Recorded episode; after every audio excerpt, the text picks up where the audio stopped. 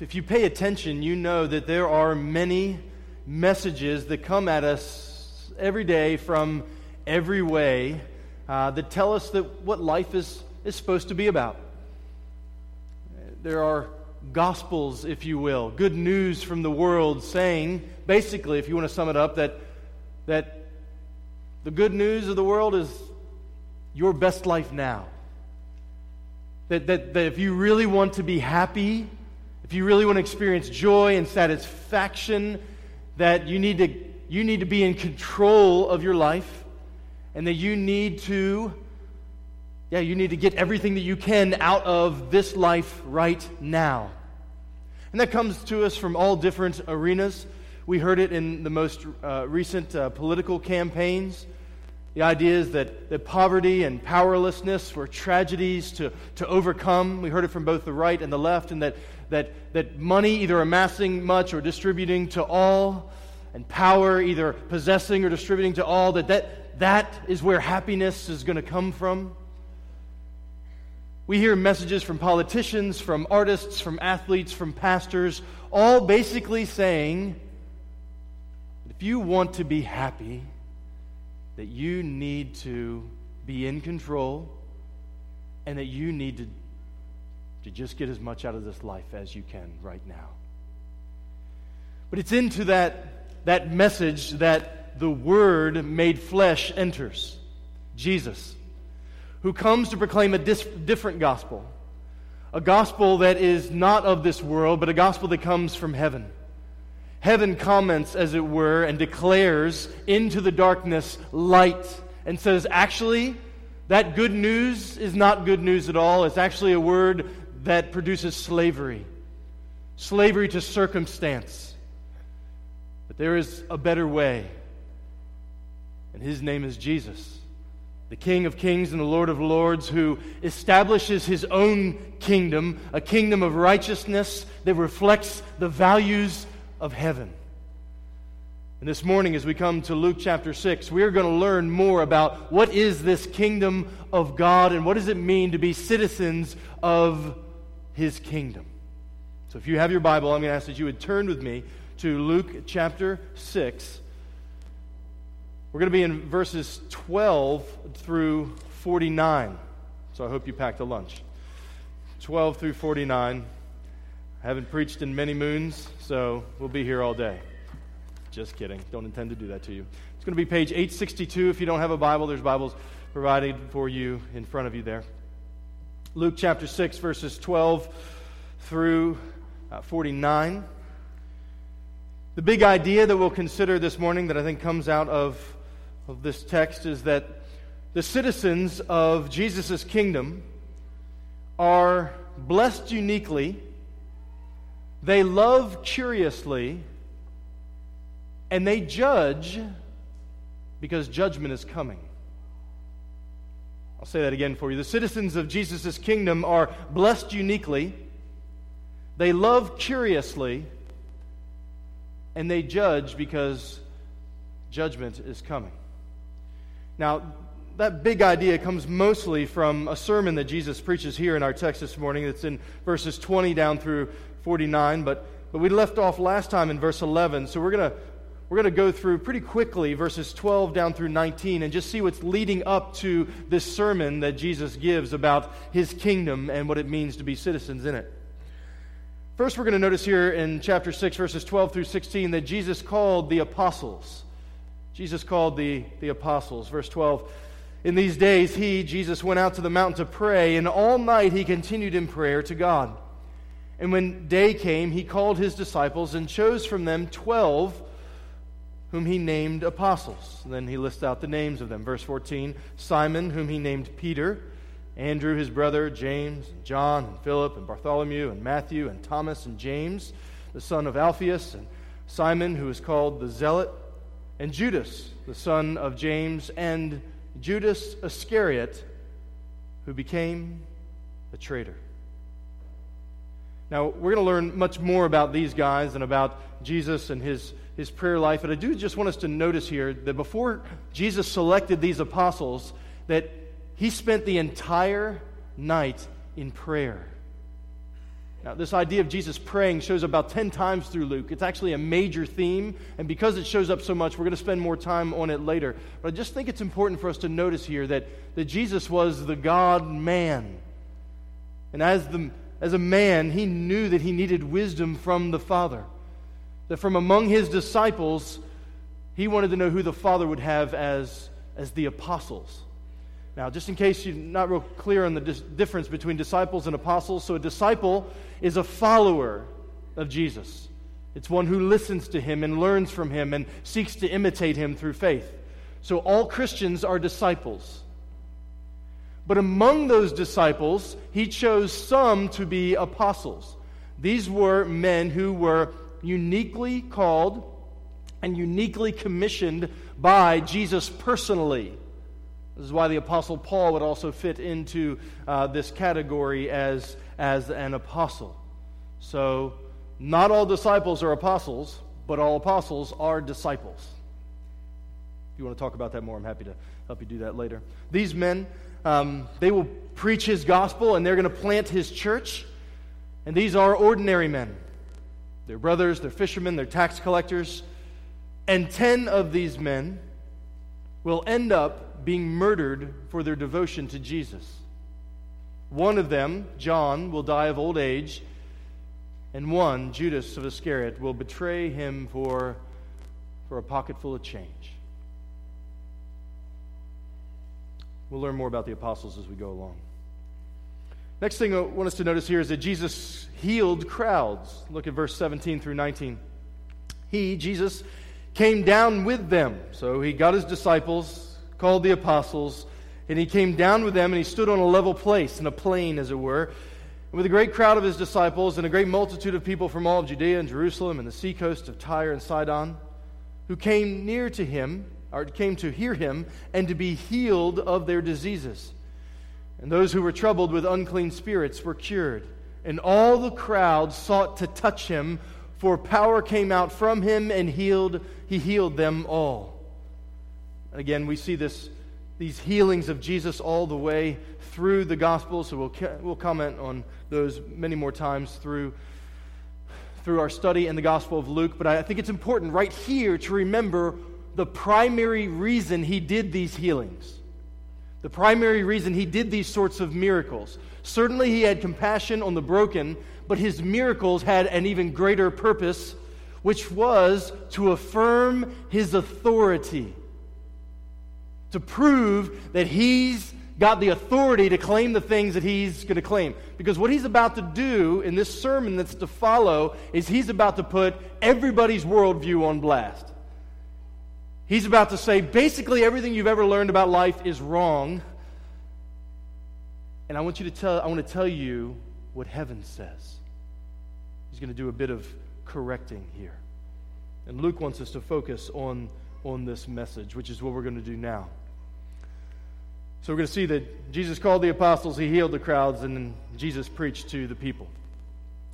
Now, one of the things that's important to understand about Jesus and his ministry, because sometimes you may, be, you may read through this here, here in a moment and say, that sounds a whole lot like the Sermon on the Mount in Matthew chapter 5, but it sounds a whole lot different than the Sermon on the Mount as well. Is the Bible contradicting itself?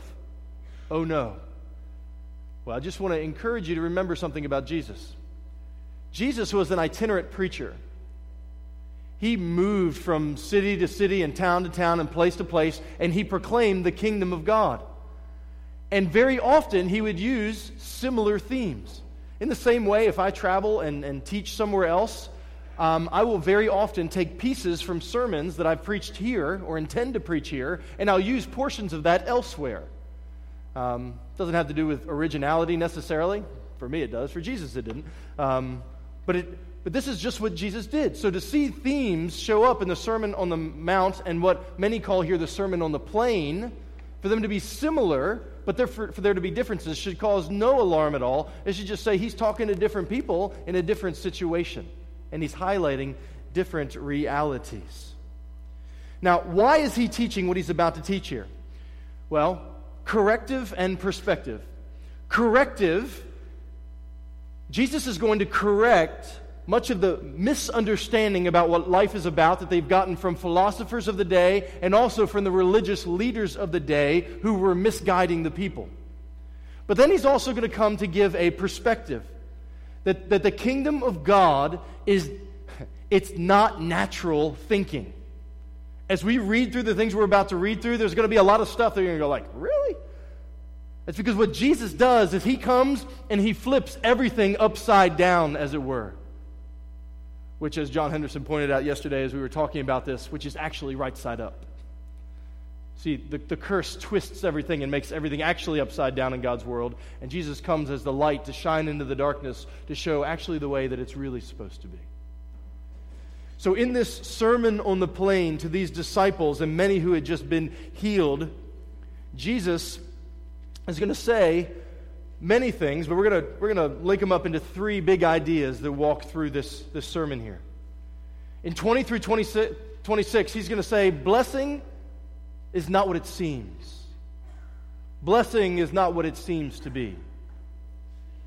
Then in 27 through 42, He's going to say, Heaven's love is unnatural, it's supernatural. Heaven's love is unnatural, it's supernatural.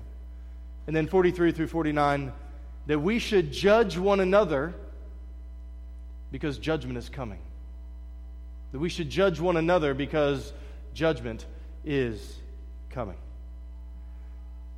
So let's get Let's get this sermon started here. Verse 20 Blessing is not what it seems. Verse 20. He, Jesus, lifted up his eyes on his disciples and he said, Blessed are you who are poor, for yours is the kingdom of God. Blessed are you who are hungry now, for you shall be satisfied. Blessed are you who weep now, for you shall laugh.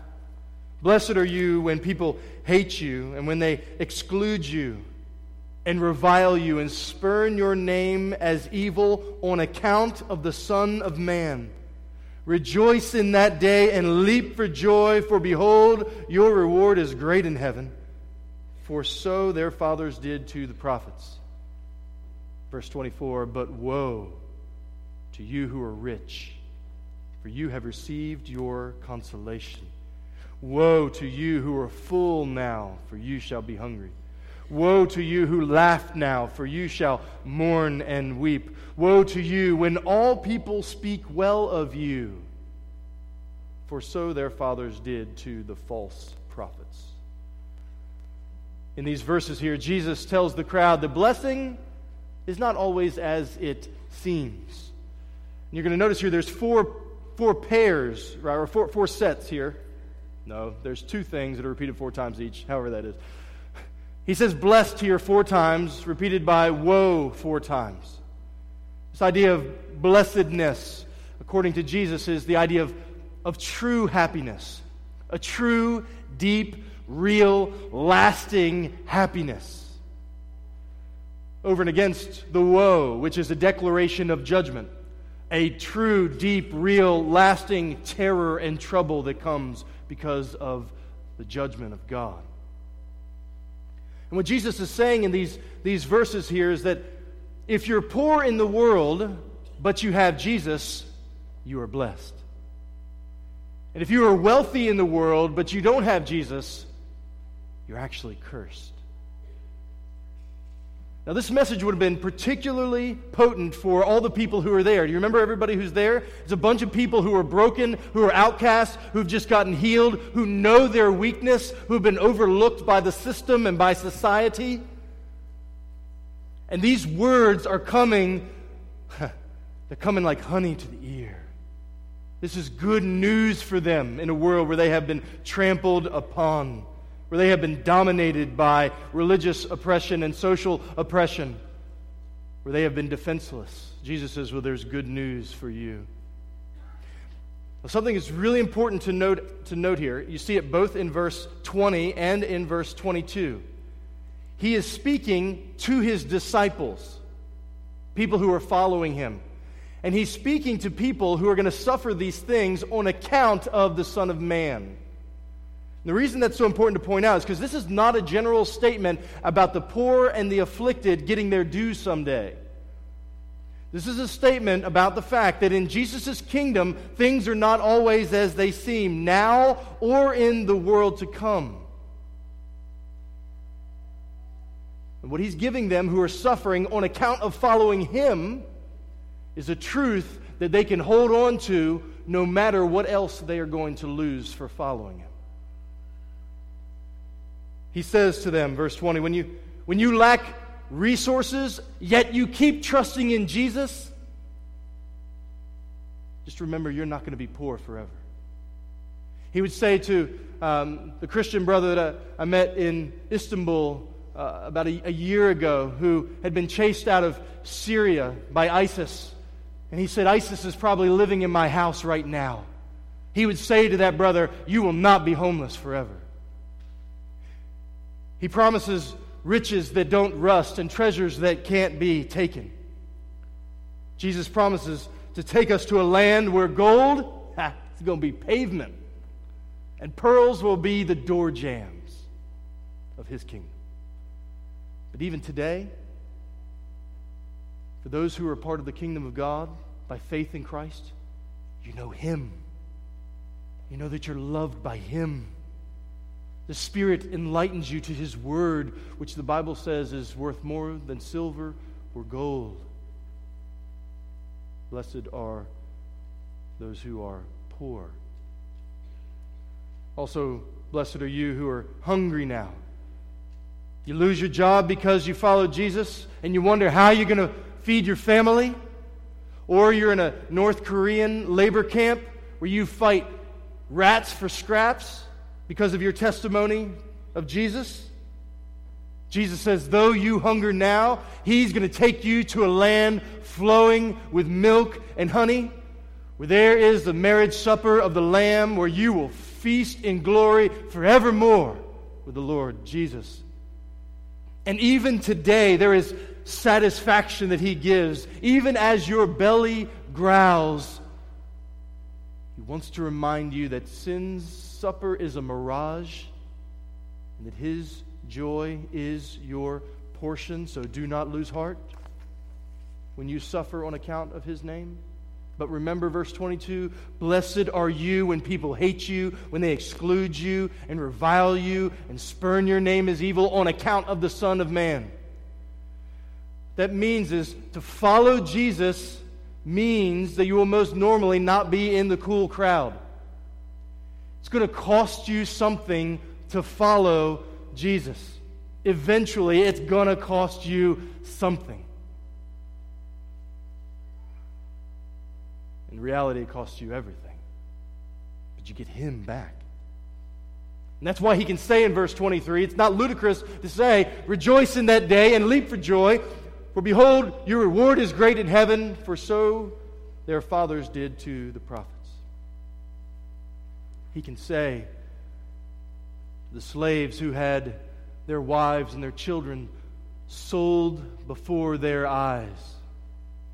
He can say to the Nigerian wife whose husband is murdered in front of them by Boko Haram while they cried out to Jesus for help.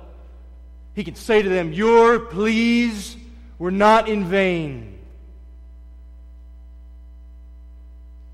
God's people are treated like that in this age, but take heart because heaven hears, and there's a day coming soon when the Lord Jesus will return, and he will raise your fallen one who trusted in the Lord Jesus. And you will dance together for joy with the King forevermore in a land where there will be no more crying or tears or pain.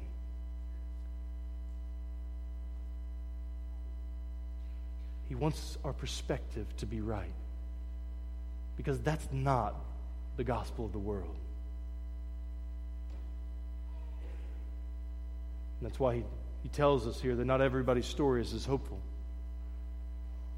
One day tables will be turned and justice will be served, and those who oppress will be afflicted by the righteous hand of God.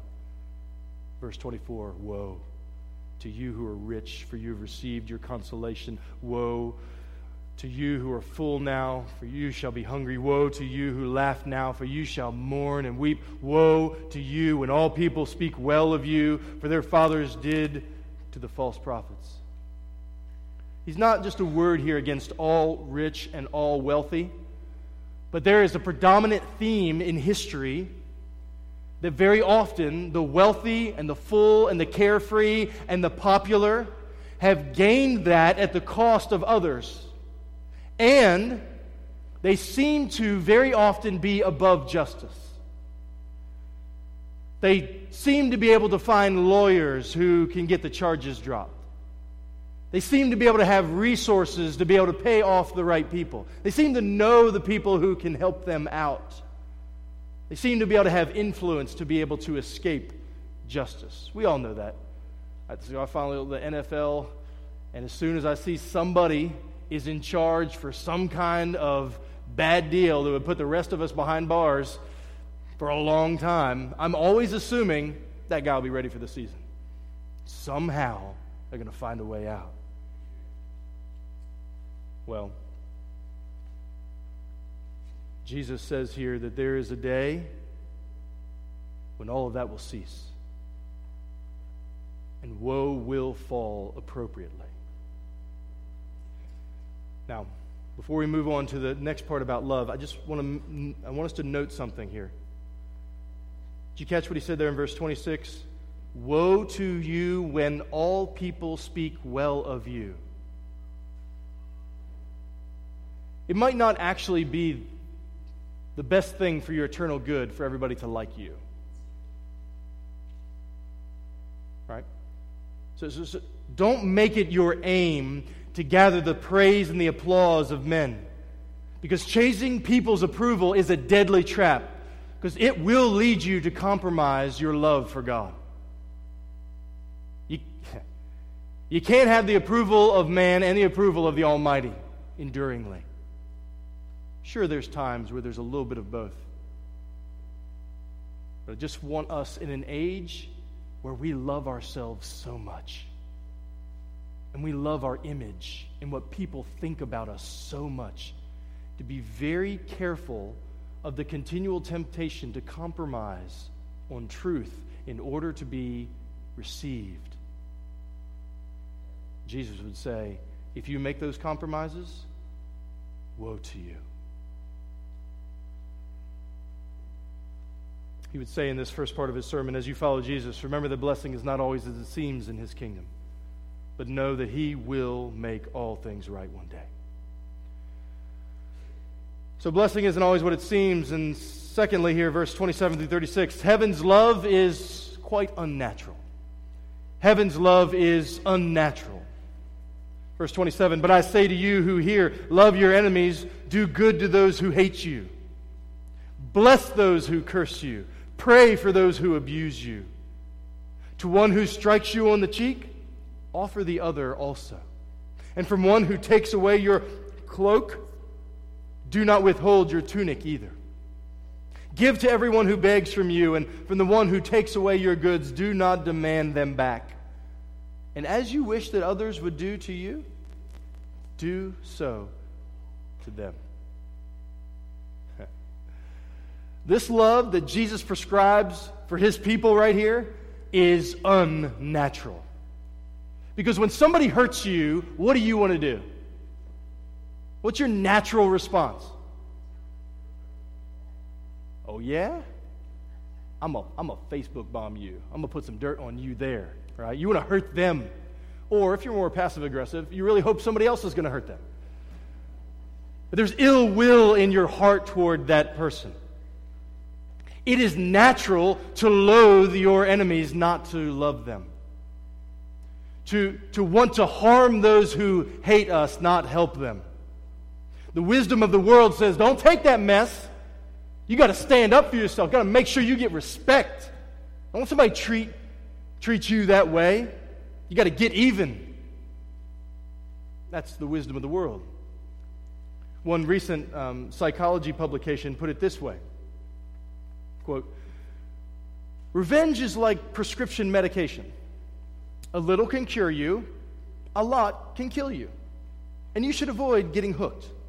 Like medications, it's often best if you can do it if you can do without it altogether, but if you must have a dose, the best approach is get even, get over it, and get on with your life. It's the wisdom of the world. Revenge seems sweet, doesn't it? Sounds sweet in the ear when somebody hurts you. You have somebody who's hurt you? Someone that you haven't forgiven? That when I say these things, their name comes to mind? There's something about wanting to see them get theirs that makes you feel like you're taking back control of your life. Trying to find some, some songs that would explain this, and there's there's some love revenge songs by Timberlake and Beyonce and CeeLo, but I had to go to the archives for some family friendly lyrics. So we're going to go all the way back to 2005 and Carrie Underwood's debut album. Just a, a few songs after Jesus Take the Wheel, she, saw, she sings a song about getting revenge on her cheating ex boyfriend. It goes like this. Right now, he's probably up behind her with a pool stick, showing her how to shoot a combo. And he don't know that I dug my key into the side of his pretty little souped up four wheel drive, carved my name into his leather seats. I took a Louisville slugger to both headlights, slashed a hole in all four tires. Maybe next time he'll think before he cheats. There's a part of you that's like, get him, girl. Get him, girl. He, he had it. He had it coming, didn't he? See, vengeance and retaliation are the natural response toward those who hurt us. But Jesus says, My kingdom is different. We don't, we don't live like countries that are controlled by vendettas. Will you look at me? Well, I'm going to speak about you. You're going to, you're going to speak about me? I'm going to hit you. You're going to hit me? I'm going to burn your house. You're going to burn my house. And like, the next thing you know, the whole country is just on fire. Jesus says, Not so among my people. We are marked by the character of God, which is love. I just want to, I want to be very clear here. Jesus is not calling you to endure blindly in some sort of abusive situation, if you find yourself to be in an abusive situation, I want you to know that this is a safe place to let us know we want to help you. We are not the Savior, but we will help you in every way that we are able and work with the authorities to do so. We want to help you. Please. This is not a call to never defend yourself or for pure pacifism. But what this is a call to is a radical love that mirrors the love of Jesus. Verse 32 If you love those who love you, what benefit is that to you? For even sinners love those that love them. And if you do good to those who do good to you, what, what benefit is that to you? For even sinners do the same. And if you lend to those from whom you expect to receive, what credit is that to you? Even sinners lend to sinners to get back the same amount. But love your enemies. Do good. Lend, expecting nothing in return, and your reward will be great, and you will be sons of the Most High, for He is kind to the ungrateful and the evil. Therefore, verse 36 be merciful, even as your Father is merciful. Jesus says, The world knows how to love their own. The mafia does that. You do good to me, I do good to you. Huh? Like that's that's everybody knows how to do that. He says the kingdom of God is marked with a different banner that declares we are children of God. He loved us when we were undeserving, so we, by His strength and imperfectly, strive to love our enemies. Not to earn God's mercy, but because He has shown us mercy.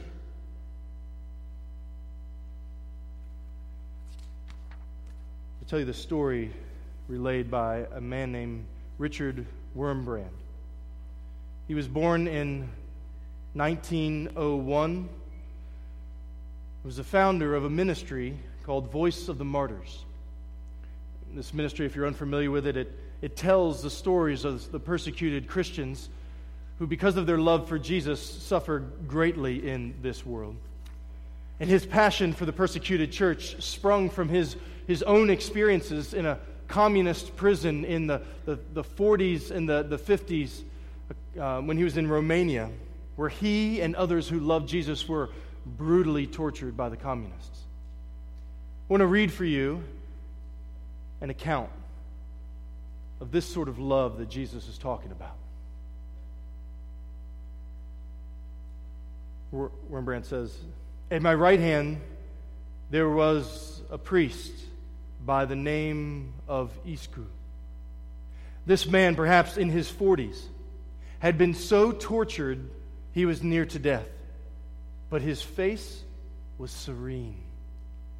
He spoke about his hope of heaven, about his love of Christ, and about his faith. He radiated with joy. And then on my left side was the communist torturer who had tortured this priest almost to death. He had been arrested by his own comrades, and they had tortured him nearly to death. He was dying near me, and though his body was in agony, his soul was in even greater agony. During the night, he would, he would awaken me saying, Pastor, please pray for me. I, I can't die. I've committed such terrible crimes. He said, Then I saw a miracle. I saw the agonized priest call to two prisoners and leaning on their shoulders, slowly, slowly, he walked past my bed. And on the bedside of his murderer, he sat and he began to caress his head. He said, I will never forget this gesture. I watched a murdered man comforting his murderer. That was love. The priest told him, If I, who am a sinner, can love you so much, imagine Christ, who is love incarnate, how much he loves you. And all the Christians whom you have tortured know they have forgiven you. They love you, and Christ loves you. He wishes you to be saved much more than you wish to be saved. You wonder if your sins can be forgiven. He wishes to forgive you your sins more than you wish your sins to be forgiven. He desires for you to be with him in heaven much more than you wish to be in heaven with him. He is love. You only need to turn to him and repent. And according to Wurmbrand, the communist torture, torturer believed upon Christ and died of his wounds later that night, as did the priest he had tortured who had called him to trust in Christ. Now, I understand not every situation that we find ourselves in is that extreme. But there's degrees of that that are required in the Christian life nearly every day on our way home. A love where we love those who are ungrateful, who are evil, as Jesus says here, because we know this Romans 5 8 that while we were still sinners, doing evil against God, Christ died for us. You see, Jesus didn't wait for people to get it together before he showed them mercy. Aren't you glad, if you're a Christian, that Jesus didn't wait for you to get your stuff together before he would forgive you of your sins? It's not how it works. No, Jesus Jesus seeks out sinners. He gives only undeserved love. That's what the cross is about. That at the cross we see an innocent one going and they're dying for the guilty and taking the death that the guilty deserved upon himself so that the guilty can receive life and pardon and go free. And as they walk, they remember how did God treat me when I was ungrateful and evil? Was He not patient with me? Was He not merciful toward me? And then by that mercy, He strengthens us to mirror that to others. Heaven's love is unnatural, it is supernatural. And it reflects the love that God has for his enemies as seen in Christ. Brothers and sisters, this is what m- must mark us as well.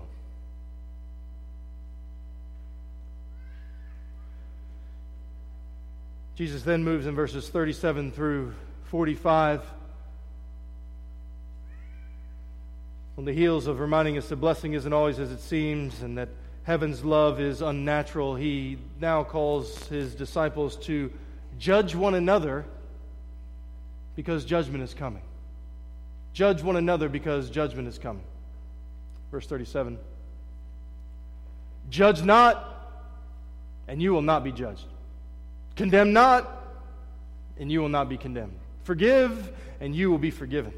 Give, and it will be given to you. Good measure, pressed down, shaken together, running over, will be put into your lap.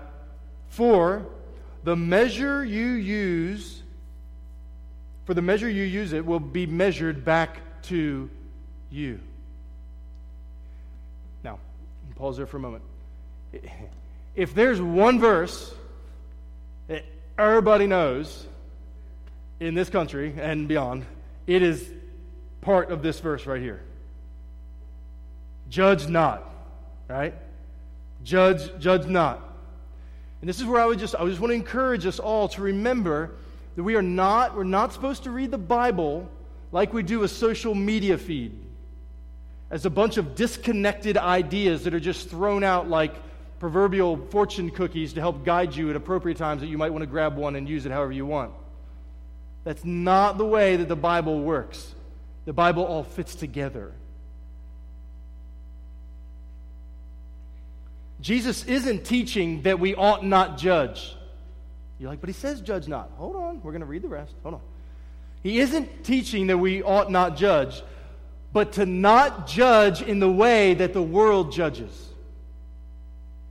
See, you, you can't live in this world without making judgments about people and ideas. You can't do it. I mean, every single, you got to, when you go to the fridge, right? And I pull out milk and I look at the expiration date. This happened this week. You got to make a call, right?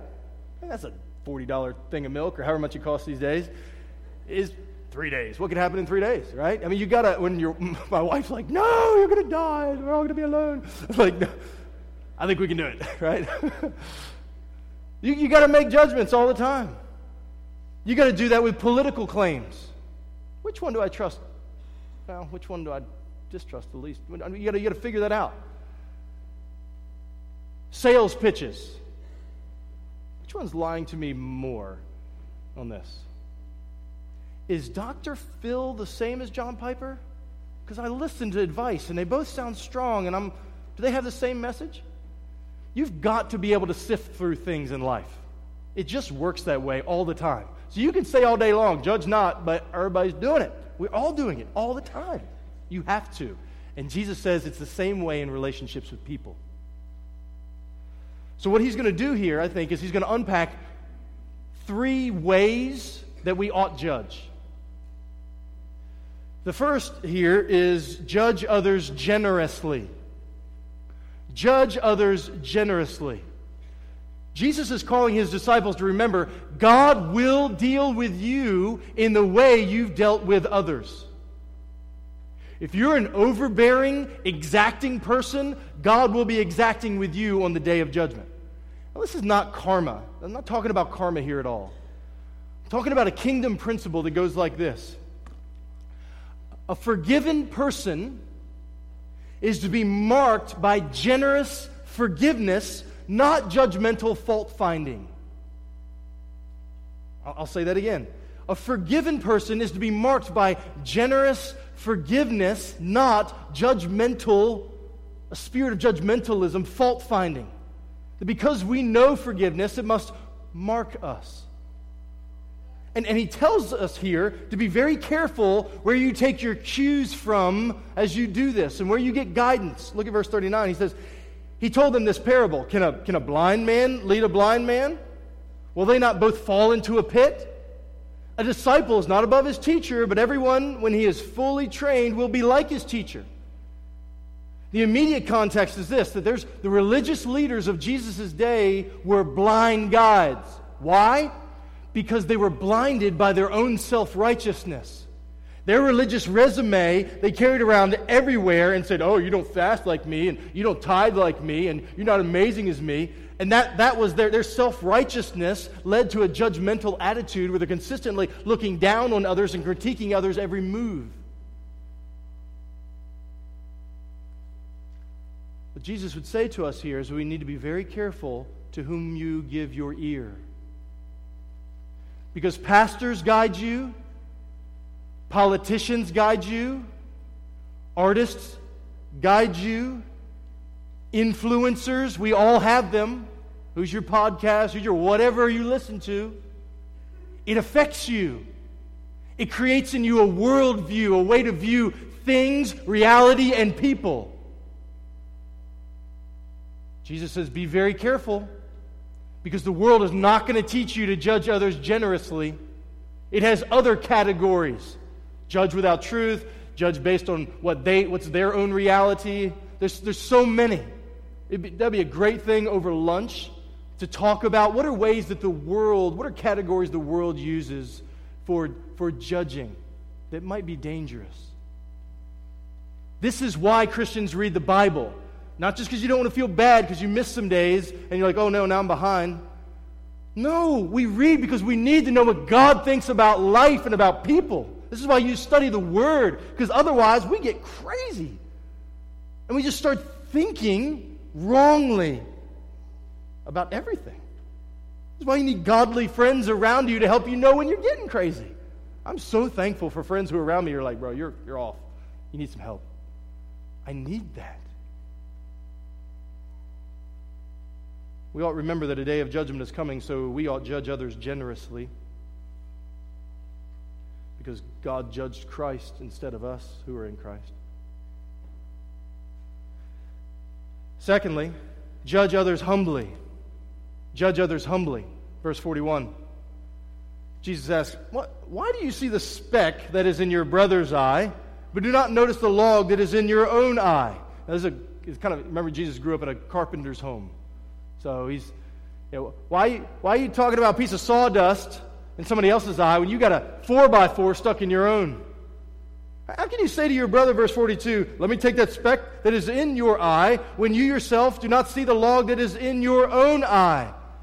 you imagine how difficult it would be to see with a 4x4 trying to get somebody else? You're going to be whacking and stuff and hurting people the whole time because you can't see right, is what he's saying. And that's why he says, You hypocrite. First, take the log out of your own eye, and then you will see clearly to take out the speck that is in your brother's eye. You see, before you deal with sin in other people's lives, you've got to deal with sin in your own life. This doesn't mean you have to be perfect and have everything together before you can be useful in the lives of other people. But he's talking about a, a humble posture here. And it's important to remember that Jesus' strongest words were reserved for religious hypocrites.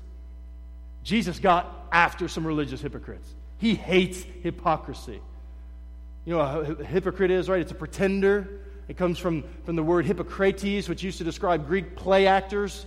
So back in the day, whenever you'd have a, you'd have a play, you would, you'd come out with one mask on and pretend to be somebody, and then you'd come out with another mask and pretend to be somebody else, and you'd pretend to be, the whole time you're pretending wearing masks He says, You don't live life, my people don't live life that way. Take your masks down, stop pretending. The best way to do that is to, is to come to Christ, to see your sin that held him there. So I hope y'all caught it. Jesus doesn't say, don't judge. He says, don't judge without first what? Judging yourself. Don't judge without first judging yourself. Because what happens when you spend time in God's Word with Him and in the context of others and you see your sin and you're confessing it? What that does to you is it produces humility and it makes you run to the cross where you see that, that Christ died and He shed His blood for your lies and your deceit and for your lust and for your greed and for your jealousy and for your envy and for your gossip and your slander and your backbiting and those motives in your heart that did something that was really all about you and you pretend it was trying to be good. All that stuff that's in that was in you. That still is in us. And we see Christ as the one who took the judgment that we deserve for that. And what happens is when you are there at the cross regularly, abiding there, seeing your own sin as it really is, it's very hard to look down on others when you stand in the shadow of the cross. It's very hard to do that. This is what Jesus is calling us to to judge others generously, to judge others humbly, and to judge others truly. Verse 43 No good tree bears bad fruit, nor again does a bad tree bear good fruit. For each tree is known by its own fruit. For figs are not gathered from thorn bushes, nor grapes picked from a bramble bush. The good person out of the good treasure of his heart produces good, and the evil person out of the evil treasure produces. For out of the abundance of the heart, the mouth speaks. Jesus is going after another popular idea in our day that we, you don't really know their heart well, their heart's good in it, even though everything they're doing is not. While it is true that you can't ultimately know what's in someone's heart, Jesus says you're also not totally ignorant either. And he uses the illustration of fruit here. Fruit on a tree shows what kind of tree it is, shows the condition of the tree. Right? You don't get figs and grapes from a briar patch, Jesus says. Jesus says here, out of the heart the mouth speaks. This is utterly convicting. What you say comes from your heart. So as soon as somebody says, Well, I didn't really mean that. No, actually, you did mean that. That's why you said it. Now, you may not like that you felt that way, but reality is that's what was in your heart. When you get squeezed, what comes out of you is what's in you. Listen, y'all, when I lived in 9,000 person oil town with three stoplights, I was the most patient driver on the planet. That was amazing. I'm happy to come to a red light. No fear there. When I moved here, uh uh-uh. uh Stuff starts coming out of me roar, you know, like, what's wrong with you? Where'd you learn how to drive? You know, I mean, this stuff and, and other stuff. And I need help because what's, what's showing is my heart is impatient. It's always been that way, just circumstances exposed it. What you do is what is in your heart. So, in a very real sense, and this goes against everything that you hear today, we are to be fruit inspectors. It is not loving or honest to see someone committed to living contrary to God's command and give them encouragement and assurance about their standing with God, or hey, listen, if that works for you, glad to hear it. Like, that's not loving and that's not honest. This is particularly true for God's people. That's why Jesus says in verse 46 Why do you call me Lord, Lord, and not do what I tell you? Brothers and sisters, judgment is coming. And it is unloving to allow people to persist in deceitfulness of sin. So please hear this. If you see me doing that, talk to me. Come after me, please. Do it generously, do it humbly, but do it truly. I need that in my life. You need that as well. Jesus says we are to judge one another generously, humbly, and truly, and you do this because judgment is coming. Verse 47. Everyone who comes to me and hears my words and does them, I will show you what he is like. He is like a man building a house who dug deep and laid the foundation on the rock. And when a flood arose, the stream broke against that house and could not shake it because it had been well built. But the one who hears does not do them is like a man who built a house on the ground without a foundation, and when the stream broke against it, immediately it fell, and the ruin of that house was great. Jesus using an illustration from everyday life in Galilee that everybody would have understood. What you don't do if you're going to build a house is just build it on the topsoil there. Because what's going to happen is there's going to be a rainy season that's going to fill up the river and the stream's going to overflow and your house is going to get pummeled and washed away because that dirt, that topsoil is going to get washed away. So rather what you need to do is you need to dig down below it to get to the rock bed. Sometimes 10 feet down to get to solid rock. There you build your house because that's going to withstand the storms. And what Jesus is saying here is don't just build your house of your life on what appears to be good, but rather there is a rock that you do not know of that is being made known to you, and He calls them here to build their life upon Him. So, in closing, I want to ask you this question What do you do with the teaching of Jesus? What do you do with it? To claim to be a follower of Jesus, yet not follow his commands, is hypocrisy. A Christian is a person who has surrendered the right to say no to Jesus. We listen to him, we obey him in faith, and it affects our life now and the life to come. And this is, this is not talking about perfection, but this is talking about a striving in faith. He says there's two builders and two houses and two very different foundations and two similar storms that are coming and two eternally different results. You'll notice he says here everyone who comes and hears and does, those are all in the present tense. They're ongoing. It's a pattern of life. What is the pattern of your life? Is it a consistent hearing and learning and listening and obeying Jesus? Or is it a consistent resisting and excusing and running away from Jesus? What marks your life? Are you one who would say to him, Lord, Lord? But if the fruit of your life is inspected, you would say, there's really no striving or trying toward obedience? Now, again, I'm not talking about perfection here, but I'm talking about direction and faith, and are you trusting and leaning upon His, His grace?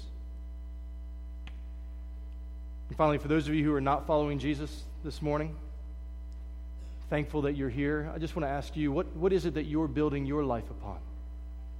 What is it that you're looking to to give you happiness? That you are looking, looking to to give you joy and freedom? I just want you to know that it, if it's not the rock who is Christ Himself, what actually are you trusting in? For you to be able to withstand the storms in this life and the storm of the wrath of God that is to come. None can stand apart from Jesus. God has provided a refuge to build upon and to rest upon. And Jesus would say, Come, build upon me in faith. Might this mark us? Might we be a people who trust that blessing is not always as it seems? Might we be a people whose love is so distinct and unnatural that it is curious to the world and that would point to Christ. And there would be a people who generously and humbly and truly judge one another in a way that is life giving and liberating because it helps us to abide in Jesus all the more. Lord, help us.